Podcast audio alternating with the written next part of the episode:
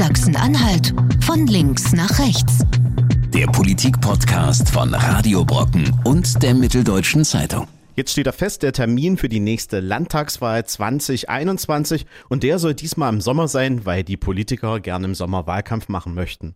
Warum das Ganze für uns eine hohe Millionensumme an Kosten verursachen wird und ob es wirklich etwas bringt, das diskutieren wir heute hier bei Sachsen-Anhalt von links nach rechts. Außerdem 38 Prozent der Bundesbürger denken, die Medien, die werden von der Regierung beeinflusst. Und ob Angela Merkel wirklich bei uns in den Redaktionen anruft, das verraten wir vielleicht heute hier im Podcast. Und nicht zuletzt, über eine Million Euro gibt der Landtag in diesem Jahr alleine für Untersuchungsausschüsse aus. Fünf gibt's schon. Der sechste, der ist schon in Planung. Und wir stellen uns die Frage, macht das alles Sinn? Brauchen wir so viele Ausschüsse?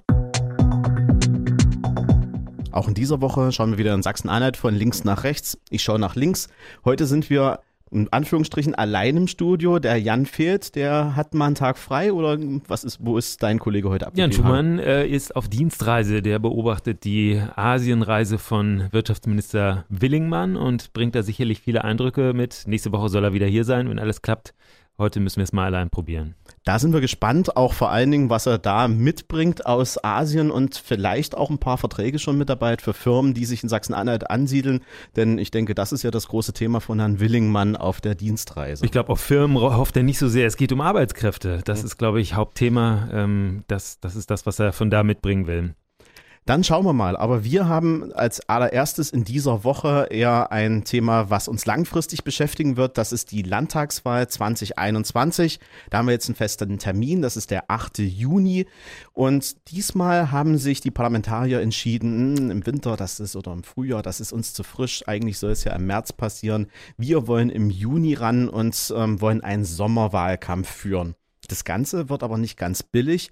Da hat sich jetzt schon der Bund der Steuerzahler gemeldet und gesagt, naja, Moment, Moment, ähm, wenn ihr das so macht, dann wollen wir mal nochmal genau drauf gucken, denn die Parlamentarier haben dann einen neuen Anspruch oder einen erhöhten Anspruch auf Rentenbeiträge.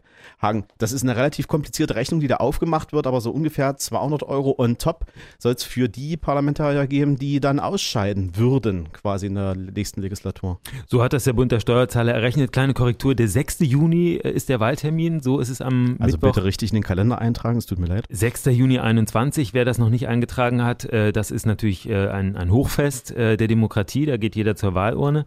Ähm, ja, die Wahl ist eigentlich, wäre eigentlich im äh, März fällig gewesen, wenn man jetzt nach den bisherigen Terminen gegangen wäre. Zuletzt haben wir im März gewählt, 2016.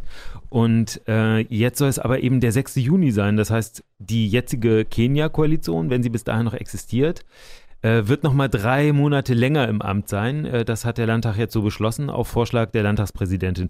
Und an dieser Verlängerung hängt tatsächlich einiges, weil ähm, tatsächlich die Regeln so sind, dass für ähm, jeden, also für jede Frist, die jetzt über den normalen, äh, über die normale Legislaturperiode von fünf Jahren hinausgeht, ein ganzes Jahr Rentenbeiträge quasi geteilt werden. Das bedeutet für jeden, ähm, so hat es der Bund der Steuerzahler ausgerechnet, für jeden, der ausscheidet, eben durch diese drei Monate äh, 200 Euro mehr pro Jahr. Und äh, wenn man das addiert, der Bund der Steuerzahler hat mal so äh, gerechnet, dass 30 Abgeordnete nicht mehr wiedergewählt werden, aus irgendwelchen Gründen jedenfalls mhm. ausscheiden, dann wäre das doch eine stattliche Millionensumme, die da zustande käme. Genau, 1,5 Millionen, hat Ralf Seibke mir diese Woche erzählt, wäre ungefähr der Betrag, der zusammenkommen könnte. Wobei, wie du schon sagst, das ist eher so eine fiktive Rechnung. Man geht da aus, von Zahlen aus, die in den letzten Jahren ähm, sich ja gezeigt haben. Also die Abgeordneten, die ausgeschieden sind, das waren so im Schnitt ungefähr immer so 30. Ähm, das bedeutet aber auch, wenn man das mal auf den normalen Steuerzahler runterrechnet, das ist schon eine Menge Geld, die man einfach so on top bekommt, weil bei dir, bei mir, bei jedem anderen, der jetzt zusätzlich arbeitet, wird das ja monatsweise berechnet. Und ähm, bei den Landtagsabgeordneten, da geht man auf die Jahresscheibe. Das ist natürlich mh, hm, ja schon sportlich. Ja, am Dienstag bei der äh, Pressekonferenz der Fraktionsvorsitzenden haben wir die Fraktionsvorsitzenden auch gefragt, ähm, wie das eigentlich begründet wird, warum jetzt diese Verlängerung da sein soll. Und die Erklärung, die die Koalition da gegeben hat, äh, lautet einfach, das Wetter im März ist einfach fies. Äh, es macht keinen Spaß draußen äh, im Wahlkampf zu stehen auf äh, kalten Straßen. Äh, der Wind pfeift einem um die Ohren und man muss äh, vom Regen durchweichte Flugblätter an die Leute bringen. Ich kann das Argument ehrlich gesagt gut verstehen. Ähm, Winter- oder Frühjahrswahlkampf ist einfach Mist ähm, weil die Leute natürlich nicht so aufgeschlossen sind. Äh, die Politiker haben es ohnehin schon schwer, das Publikum anzusprechen und äh, dazu zu bewegen, vielleicht mal kurz stehen zu bleiben, sich ein paar Argumente anzuhören ein paar politische Ziele anzuhören. Und wenn dann noch äh, das Wetter nicht mitspielt, es ist blöd. Die Frage ist natürlich, ähm, es, ist, es ist tatsächlich allerdings teuer erkauft mit der jetzigen Regelung, weil drei Monate Verlängerung eben wirklich für die Altersversorgung äh, echt Geld bringen.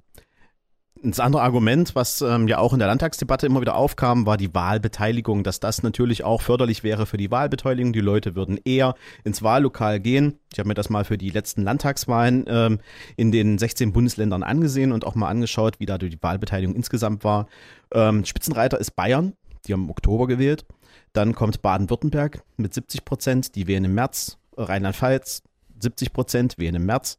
Saarland 69 Prozent, wählen im März und, und, und. Also es geht so weiter. Ähm, dann kommt ähm, so langsam die schwächelnden Bundesländer ähm, mit so, naja, so 60 Prozent. Ähm, das ist aber dann äh, NRW mit 65 im Mai ähm, 64 ähm, Schleswig-Holstein auch im Mai und Bremen mit 64 auch im Mai. Also da sieht man schon, dass die Wahlbeteiligung jetzt nicht so großartig von dem äh, Wahlmonat zu beeinflussen ist. Also es ist jetzt nicht so, dass die Bundesländer, die jetzt ähm, ein besseres Wetter draußen haben, auch mehr Wähler in die Wahlkabine locken. Vielleicht sogar mit, umgekehrt. Es hängt natürlich an sehr vielen Faktoren, warum die Leute dann äh, zur Wahl gehen. Also ähm, das kann zum Beispiel mal ein, ein besonders wichtiges Landtagsthema äh, äh, Landesthema sein, was die Leute wirklich in die Wahlurnen peitscht.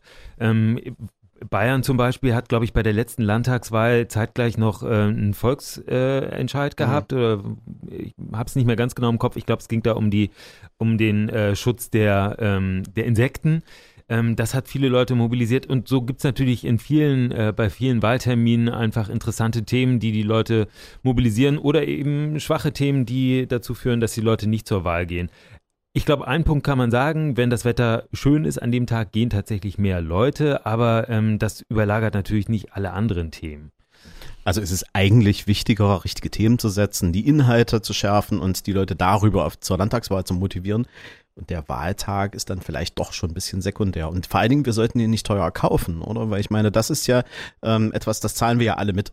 Und ähm, ganz ehrlich, da tut mir so ein Wahlkämpfer im strömenden Regen oder im Winter eher weniger leid, wenn ich dafür sehe, dass ich dafür 1,5 Millionen, 2 Millionen, keine Ahnung, was da für eine Summe jetzt zusätzlich auf uns zukommt, anwenden muss. Du bist traditionell etwas härter gegenüber den Politikern, das habe ich schon häufiger gemerkt. Äh, Mitleid kann man bei dir nicht erhoffen. Ähm, der Wahltermin, ich ehrlich gesagt begreife ich nicht, warum äh, diese Regelung überhaupt so sein muss. Warum äh, ein ganzes Jahr bei der ähm, Fest Feststellung der Altersbezüge von Politikern angerechnet wird, wenn man nur ein paar Monate länger im Dienst ist. Ich finde, das hätte man ohne weiteres ähm, bereinigen können. Ja, die äh, Chance äh, besteht jetzt, doch jetzt gerade. Gerade jetzt, wenn man äh, den, die, die Legislaturperiode verlängert, hm. warum soll dann nicht irgendwie diese Regelung, äh, die die Altersversorgung betrifft, äh, nicht auch geändert werden? Das hätte man ohne weiteres machen können, aber es, es ist einfach äh, relativ schnell durch den Landtag durchgegangen und ähm, jetzt haben wir die Entscheidung so. Aber am Ende des Tages wäre es doch jetzt eine Möglichkeit, das relativ schnell zu ändern. Ich meine, man könnte ja bei dem Wahltermin bleiben und trotzdem jetzt eine Änderung äh, der Vergütungsregelung herbeirufen, oder? Äh, ich, nach meiner Einschätzung müsste das möglich sein. Wir haben da keine Bereitschaft erkannt. Also bei den Politikern, die wir dazu befragt haben, sowohl die ähm, äh, drei, also ja, die, die drei Fraktionsvorsitzenden der Koalition, CDU, SPD und Grüne, stehen hinter dem Vorschlag. Kritik kommt von den beiden Oppositionsparteien. Die haben tatsächlich auch dagegen gestimmt. Äh, AfD und Linke wollten diese Verlängerung nicht. Die AfD sagt, ähm, Jetzt, jetzt äh, ist ja bezeichnend, dass die äh, CDU da zustimmt bei der Verlängerung. Jetzt, ja, die wollen ja sozusagen die Kenia-Koalition bewusst mit den Grünen noch verlängern. Das werfen sie denen vor. Und äh, von den Linken kommt auch eben Kritik an den Kosten. Ähm, ja, letztlich profitieren natürlich auch AfD und linken Politiker davon, wenn sie dann ausscheiden, also auch wenn sie dagegen gestimmt haben. Das ist natürlich immer so, Mehrheitsentscheidung zählt. Man könnte es ja zum Wahlkampfthema machen. Ja, 38 Prozent der Bundesbürger sagen, dass die Regierung die Medien beeinflusst. Ähm, also quasi mehr oder weniger direkt Vorgaben macht. Äh, Lars, jetzt sag doch mal ganz ehrlich, Ähm, auf welche Art und Weise meldet sich denn eigentlich die Bundeskanzlerin bei dir, um morgens zu sagen, was Radio äh, Brocken da eigentlich heute zu berichten hat? Ja, wir haben jeden Morgen halb zehn eine Schalte mit dem Bundeskanzleramt, ganz klar, weil das muss ja auch abgesprochen sein. Wir können ja nicht irgendwas senden. Das ist natürlich Quatsch. Also ähm, ich kenne. Und es ist schon heikel, solche Sätze überhaupt zu sagen, denn man könnte die ausschneiden und man könnte die heute bei Twitter weiterverbreiten und das schon stimmt. hätten wir einen schönen Beleg dafür, dass die ganzen Medien natürlich äh, gesteuert sind. Natürlich, klar. Wir wagen es trotzdem ein bisschen Ironie. Ja, also ich meine, ich kenne das ja noch von anderen äh, Formaten, auch aus dem Print. Also da, wenn man zum Beispiel an einem Hörer- oder Lesertelefon mal sitzt äh, und direkt den Kontakt äh, zu denjenigen hat, die morgens äh, als erstes ins Blatt gucken, da kenne ich noch von früher den Satz, sagen Sie mal der Merkel oder sagen Sie mal Frau Merkel. Da ist schon aus irgendwelchen Gründen eine gewisse Prägung drin, ähm, die sagt, naja, wir hätten ja den schnellen Draht. Wir kommunizieren ja die ganze Zeit mit denen und wir hätten ja auch die Möglichkeit, da hinein Einfluss zu nehmen, weil die nehmen ja auch in uns Einfluss. Ich habe das auch von äh, gebildeten Leuten gehört. Ich habe das von Akademikern gehört, die felsenfest davon ausgehen, dass ähm, wir das schreiben müssen, was die Regierung uns vorgibt. Also auch die Landesregierung. Ich ähm, frage mich, wie das zusammenpassen soll mit, mit, den, mit den Schlagzeilen und mit den Texten, die wir machen oder mit den Radiobeiträgen, die du äh, produzierst. Weil natürlich, äh, das sind ja ganz häufig kritische Sachen. Das sind Sachen, wir, wir äh, decken auf, wenn irgendwo was schiefläuft bei der Regierung. Und äh, das ist ja unsere Aufgabe. Das würden wir ja nicht machen, wenn wir von denen bezahlt werden. Also die ökonomische Frage ist natürlich ganz einfach. Wir sind äh, ein unabhängiger Verlag, ähm, ihr seid ein unabhängiges Medienhaus und ähm, wir finanzieren uns über unsere, unsere Arbeit. Also wir bekommen keine Subventionen des Staates und äh, deswegen sind wir auf jeden Fall äh, ökonomisch selbstständig. Und äh, es gibt auch sonst keine, keine institutionellen Einflussnahmen. Also es gibt jetzt nicht irgendwie eine, eine Schaltkonferenz, wie du äh, vorhin gesagt hast, wo uns jemand was vorgibt. Allerdings müssen wir uns natürlich fragen, wo diese 38 Prozent der Misstrauischen herkommen. Was gibt möglicherweise den Anlass zu glauben, wir seien irgendwie Teil der Regierung und ähm, würden gesteuert? Das müssen wir uns schon äh, kritisch selbst ähm, auch äh, befragen. Also ich merke das ja auch im täglichen Arbeitsalltag ähm, als Reporter auf der Straße immer wieder. Ähm, ich kann nur jetzt von den letzten zwei, drei Monaten berichten. Wir hatten ja immer wieder die Vorfälle am Hasselbachplatz, ähm, wo es um diese ähm, Shisha-Bar geht, wo immer ein Polizeieinsatz in der Nacht ähm, läuft, immer mal eine Razzia läuft und, und, und. Und ich war am nächsten Morgen vor Ort und habe da als Reporter versucht, nochmal Eindrücke zu liefern, wie die Polizei gerade arbeitet und, und, und. Und wurde dann von einem Bürger direkt angesprochen, der zu mir sagte, naja, aber äh, jetzt mal auch mal die Wahrheit berichten. Und ich sprach ihn dann direkt drauf an, hatte ein bisschen Zeit, ähm, was denn die Wahrheit wäre, seiner Meinung nach. Ja, das wüssten ja alle. Und ähm, ich sage, naja, was, was wissen denn alle? Da, was, was wissen Sie denn, was Sie denken, was die Wahrheit ist? Naja, derjenige hat ja dies und jenes gemacht. Und ich sage, naja, das sind ja Mutmaßungen. Wir haben ja auch immer noch eine Gerichtsbarkeit in Deutschland, die das erstmal feststellen muss. Ich kann ja jetzt auch nicht über Sie Behauptungen aufstellen, nur weil ich mir jetzt von Ihnen in den letzten drei Sekunden ein Bild gemacht habe. Ich glaube, die Schärfung bei den Bürgern für Objektivität, die lässt nach, sondern man hat ganz viele Möglichkeiten, an Informationen heranzukommen. Man hat sich schnell ein eigenes Bild gemacht und äh, man hat sehr viel Angst vor den, wie heißt es heutzutage so schön, etablierten Medien, dass da alles, was da kommt, schon in einer gewissen Weise vorgefärbt ist. Das kann man ja bei bestimmten Medien auch gar nicht abwälzen. Es gibt eine linke Presse, es gibt eine rechte Presse, es gibt eine liberale Presse. Da sind natürlich Tendenzen drin. Aber nichtsdestotrotz ist es ja erstmal der Versuch von jedem Journalisten, ein objektives Bild darzustellen. Und dann kommt vielleicht in einem Kommentar, den du absetzt oder den ich vielleicht auch mal on air mache, natürlich auch eine Färbung hinein, eine eigene Meinung hinein, aber die hat ja mit unserer objektiven Arbeit nichts zu tun. Ja, das ist eben der Punkt, den, ähm, über den wir, glaube ich, noch viel mehr aufklären müssen. Also diese grundlegende Trennung zwischen Nachricht und Kommentar, die ähm, wir jeden Tag äh, praktizieren, das ist, glaube ich, vielen Leuten nicht bekannt. Also wir machen das so, wenn ähm, auf den, auf den äh, Seiten für Nachrichten sollen Nachrichten stehen. Und das soll wirklich ausgewogen und, und fair sein. Und äh, alles, was Meinung ist, gehört auf die Meinungsspalte. Und da steht drüber Meinung und da ist äh, der Kopf derjenigen, die kommentieren, bei uns in der Zeitung zu sehen. Und äh, das dürfen die uns persönlich zurechnen und dafür dürfen sie uns auch blöd finden und vielleicht mhm. auch beschimpfen, ähm, aber das ist nicht die Meinung, der Zeitung insgesamt, sondern das ist die Meinung, für die ich dann persönlich auch gerade stehe. Und äh, das soll, soll, aber eben, es muss eben klar sein, dass äh, das, was auf der Titelseite oder auf der Seite 2 oder sonst irgendwo einer Zeitung steht, dass das ähm, nicht dazu da ist, um äh, Stimmung zu machen, sondern dass das ähm, möglichst objektiv ähm, das abbilden soll, was so die, der Alltag in unserem Land ist. Und ich glaube, da fehlt einfach an äh, Medienbildung. Da, da wirkt natürlich auch nach, dass ähm, gerade in Ostdeutschland eben über zwei Diktaturen keine freie Presse da war. Ähm, die Menschen sind gewohnt, ähm, äh, also Pat Medien als parteiisch wahrzunehmen. Mhm. Es, die, die, Parteimedien haben über Jahrzehnte hinweg einfach ähm, äh, äh, gewirkt und ähm, wahrscheinlich ist das so der, der Nachklang davon.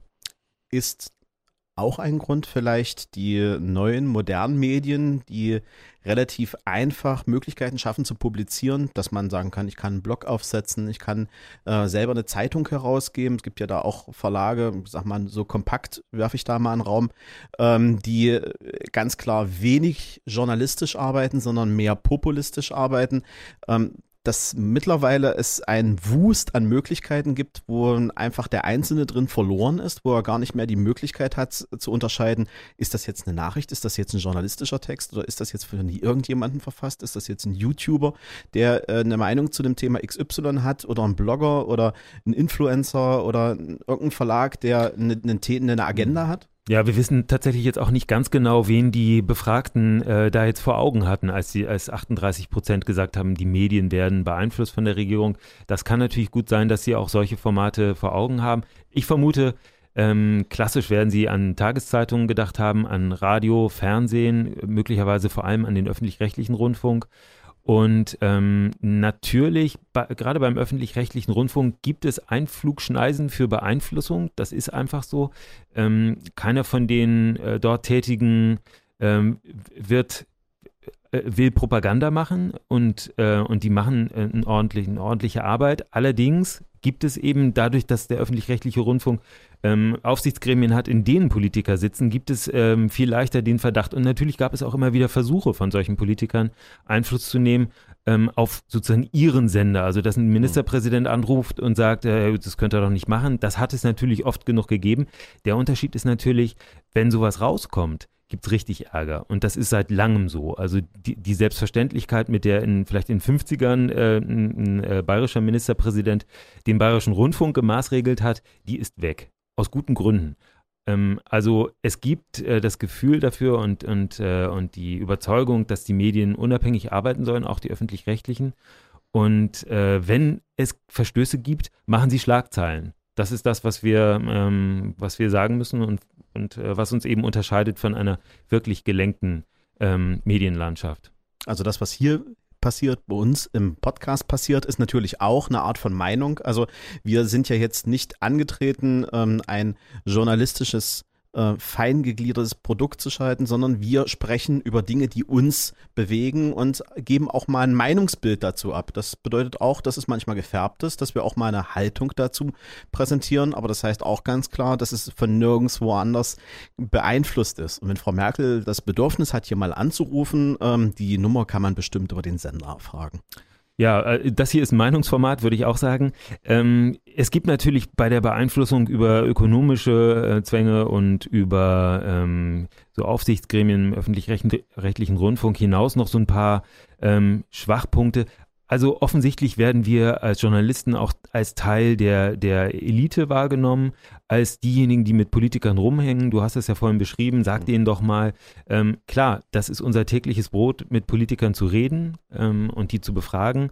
Ähm, wir müssen aber alles dafür tun, dass wir nicht als äh, eine, äh, äh, eine Gruppe wahrgenommen werden. Wir haben eine ganz klar andere Aufgabe als Politiker und es ist nicht unsere Aufgabe, deren Freund zu sein und es ist nicht unsere Aufgabe, mit denen rumzukumpeln, ähm, sondern es ist unsere Aufgabe zu gucken, was die machen und eben mit allen in Kontakt zu sein, mit allen Politikern und dann uns selbst eine Meinung zu bilden. Und wenn wir wahrgenommen werden als die, die irgendwie bei den Partys äh, mit den äh, mit den Schnittchen essen und äh, uns dann vielleicht einwickeln lassen, dann ist das eine gefährliche Entwicklung. Der Landtag in Sachsen-Anhalt, der bekommt eine neue Schwemme und zwar eine Schwemme an Untersuchungsausschüssen. Fünf Stück sind jetzt schon beschlossene Sache. Der sechste, der ist gerade in der Schwebe. Das Ganze geht richtig ins Geld. Ähm, es gab diese Woche eine Information der SPD, die schätzen ungefähr 250.000 Euro kostet ein Untersuchungsausschuss pro Jahr. Das heißt, wir reden da von einer richtig stattlichen Summe Geld, die der Landtag jedes Jahr investieren muss, um diese Ausschüsse am Leben zu halten. Und eigentlich, so ist zumindest meine Wahrnehmung, ist vieles, was in diesen Ausschüssen passiert, eigentlich für den Finanzausschuss, für den Innenausschuss, also für schon bestehende Ausschüsse ein Thema, aber es muss nicht unbedingt ein extra Untersuchungsausschuss zu jedem haarkleinen Thema gemacht werden. Und da gibt es ja eine Partei, die ist gerade der Vorreiter, dieses Thema nach vorne zu schieben und die auch die meisten Kosten verursachen. Ja, von den sechs bislang beantragten äh, Untersuchungsausschüssen im Landtag sind fünf von der AfD beantragt, einer von den Linken. Ähm, und auch der jüngste, der jetzt in dieser Woche beschlossen worden ist, der Untersuchungsausschuss, ähm, kommt auf ähm, Antrag der AfD, also 22 Abgeordnete der AfD, einschließlich des ehemaligen AfD-Vorsitzenden André Poggenburg haben unterschrieben und damit ist der Untersuchungsausschuss dann äh, so äh, eingerichtet worden. Äh, allerdings geht es nicht um eine kleine Geschichte, sondern diesmal geht es wirklich um ein großes Thema, nämlich um den Terroranschlag von Halle. Wir haben ja schon äh, zuletzt darüber gesprochen, wie der Landtag auf, die, auf den Terroranschlag reagiert hat. Jetzt war es die zweite Befassung und diesmal gab es eben auch ähm, eine, eine Entscheidung, nämlich der Untersuchungsausschuss soll jetzt untersuchen, ähm, wie es dazu kommen konnte, dass die Synagoge in Halle so schlecht gesichert war an dem, an dem Tag im Oktober, als der Attentäter ähm, zugeschlagen hat. Es geht darum, wem das anzurechnen ist, wer die Verantwortung dafür trägt, dass nur alle acht Stunden ungefähr ähm, ein Polizeiwagen mal vorbeigefahren ist. Und es geht auch darum, ob in der ähm, in der Folge dieses Anschlags, also bei dem Polizeieinsatz, dann selber Fehler gemacht worden sind. Einiges ist schon offensichtlich geworden und anderes soll eben aufgeklärt werden. Das möchte jedenfalls die AfD. Und die Landtagsmehrheit hat diesen Antrag dann eben auch so bewilligt, hat, hat sich enthalten. Die Koalitionsabgeordneten haben sich enthalten und haben dadurch den Ausschuss möglich gemacht, weil es ein Minderheitenrecht ist. Ja, ein Viertel der Abgeordneten reichen aus, um so einen Ausschuss einzuberufen. Ja, und das ist jetzt tatsächlich dann eben äh, die bestehende Nummer 5. Es ist ein Höllenpensum. Ja, Du sagst es schon selbst, Höllenpensum, das bedeutet ja auch, man muss ja für jeden Untersuchungsausschuss müssen ja nicht nur die ähm, antragenden Abge äh, Fraktionen, also die AfD in dem Fall, äh, Mitglieder entsenden, sondern alle Landtagsfraktionen entsenden ja in diesen ähm, Untersuchungsausschuss auch Mitglieder.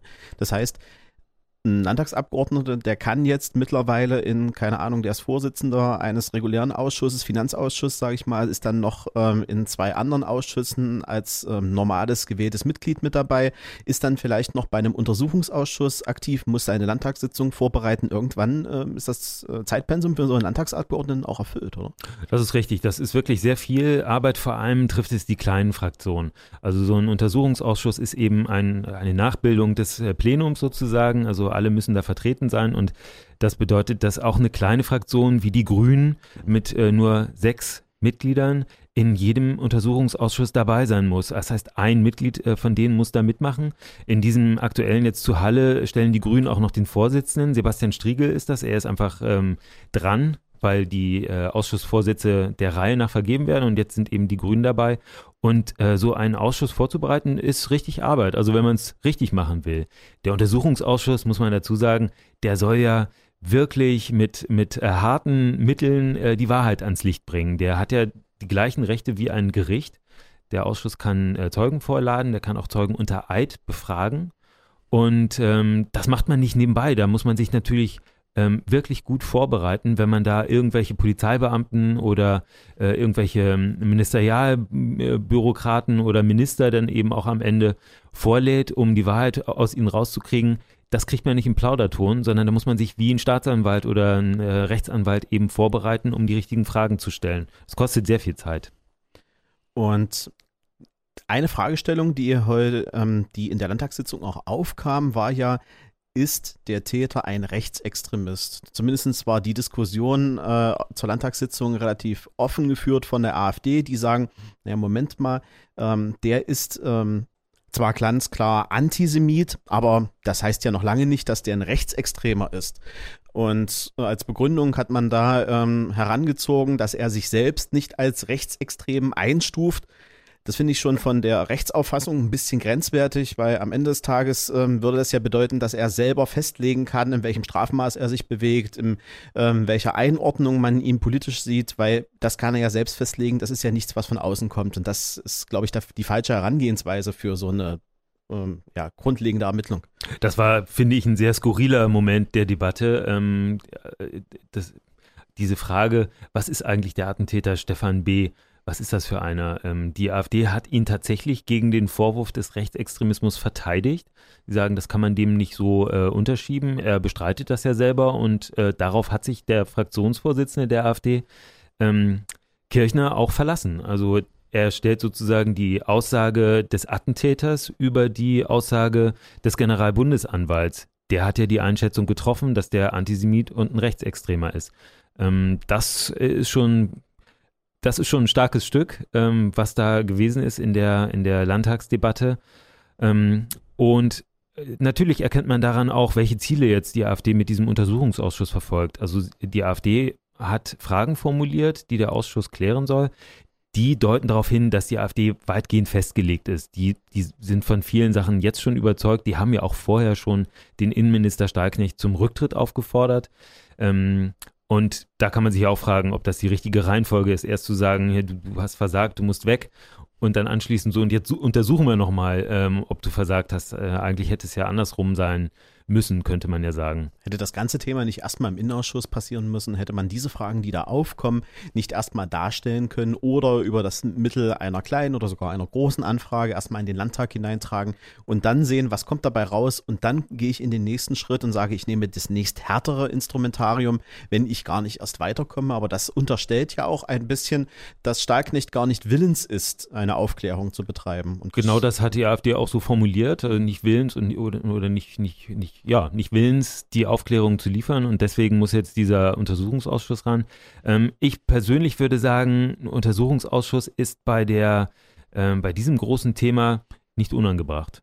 Also das ist so ein, so ein einschneidender Moment, auch wirklich für die Geschichte des Landes Sachsen-Anhalt, dass ein, ein Mann auf einer Straße steht, auf ein Gebäude äh, ballert und versucht reinzukommen und, äh, und einfach reihenweise Leute umzubringen. Das ist eine Qualität, die wir so vorher noch nicht hatten. Und ähm, dass da nicht alles optimal gelaufen ist, ist auch offensichtlich. Zur Erinnerung, der Attentäter wurde niedergeschossen. Mit einer schweren Verletzung und mit einem ähm, kaputtgeschossenen Reifen konnte äh, Stefan B. entkommen. Eine ganze Stunde war er vom Radar verschwunden der Einsatz ist nicht optimal gelaufen und das kann man auch untersuchen. Klar, der Innenausschuss ist auch ein, Moment, äh, ein, ein Ort, wo man das ähm, prüfen kann. Untersuchungsausschuss würde ich sagen, ist aber auch nicht falsch. Die Frage ist, ob jeder einzelne der anderen Untersuchungsausschüsse dann wirklich nötig gewesen ist. Also zur Erinnerung, in den bisherigen Legislaturperioden gab es mal ein und mal zwei Untersuchungsausschüsse, gab auch schon mehrmals drei, aber es gab eben noch nie fünf oder gar sechs. Und Nummer sechs ist ja jetzt schon unterwegs, du hast es vorhin angedeutet. Ähm, das ist ein Antrag gewesen, auch von der AfD. Die AfD wollte äh, untersuchen, ob die großen gesellschaftlichen Akteure im Land, Gewerkschaften, Polizeien, ähm, Bürokratie, ob die irgendwie äh, mit, mit, Linksextremisten versetzt sind oder ob es da Beziehungen gibt. Das soll, wollte, sollte untersucht werden. Das hat die Landtagsmehrheit äh, nicht durchgehen lassen. Die haben damals gesagt, ähm, dass das missbräuchlich ist äh, und dass das nicht Aufgabe des Landtags sein kann, ähm, zum einen Sachen auszuforschen, die zum Beispiel in Hamburg stattgefunden haben, bei den äh, Krawallen beim G7-Gipfel, oder eben Sachen auszuforschen, die ähm, Verbände betreffen. Das, das geht den Landtag nichts an. Der, der hat kein Recht, jetzt irgendwie zum Beispiel die AWO oder das DRK zu befragen, mit wem sie kooperieren. Und deswegen ist es nicht ähm, beschlossen worden, aber es gibt eine Verfassungsbeschwerde und äh, die liegt eben noch beim Landesverfassungsgericht. Am Dienstag hat der Fraktionsvorsitzende der CDU, Siegfried Borgward, gesagt, ähm, dass seiner Einschätzung nach die Beschwerde auch Erfolg haben wird und dass tatsächlich dann dieser sechste Untersuchungsausschuss noch kommen wird ich frage mich ja, wie lange man das Thema so treiben kann, beziehungsweise wie lange man dieses Spiel so treiben kann. Denn irgendwann müssen ja auch die Landtagsabgeordneten mal für sich sagen, wir schaffen es einfach gar nicht mehr. Wir können es einfach gar nicht mehr. Ich meine, wenn es der sechste, dann kommt vielleicht noch der siebte, der achte und ähm, dann machen die meisten Landtagsabgeordneten im Grunde nichts anderes mehr, als sich auf Untersuchungsausschüsse vorzubereiten. Und Das ist, glaube ich, nicht im Wählersinne und auch wahrscheinlich nicht in dem Sinne der AfD-Wähler. Also ich kann mir nicht vorstellen, dass deren Wählerklientel davon begeistert ist, dass der Landtag im Grunde sich nur noch mit sich selbst beschäftigt. Ja, die Abgeordneten können ja auch gar nicht mehr in der Qualität liefern wenn man einen Untersuchungsausschuss hat, in dem man mitarbeitet, kann man sich darauf einstellen und kann sich darauf vorbereiten, aber man kann das nicht in der gleichen Qualität ähm, zweimal, dreimal machen. Das ist ja ganz offensichtlich. Der Landtag hat ja jetzt schon im Prinzip als Notwehr ähm, beschlossen, dass die Ausschüsse oder dass der jetzige Untersuchungsausschuss kleiner wird. Sollen nur noch neun Abgeordnete mitarbeiten, statt bisher 13. Ähm, das wird man möglicherweise für die anderen Untersuchungsausschüsse noch nachholen müssen, dass da auch nur noch neun Leute drin arbeiten. Das verringert natürlich schon mal ein bisschen die Arbeitsbelastung. Unser kleiner Untersuchungsausschuss, der tagt ab sofort wieder jede Woche und wir sind natürlich in der nächsten Woche auch wieder zu dritt hier bei Sachsen-Anhalt von links nach rechts. Sachsen-Anhalt von links nach rechts. Der Politik-Podcast von Radio Brocken und der Mitteldeutschen Zeitung. Jederzeit auf Audio Now und in der Radio Brocken App.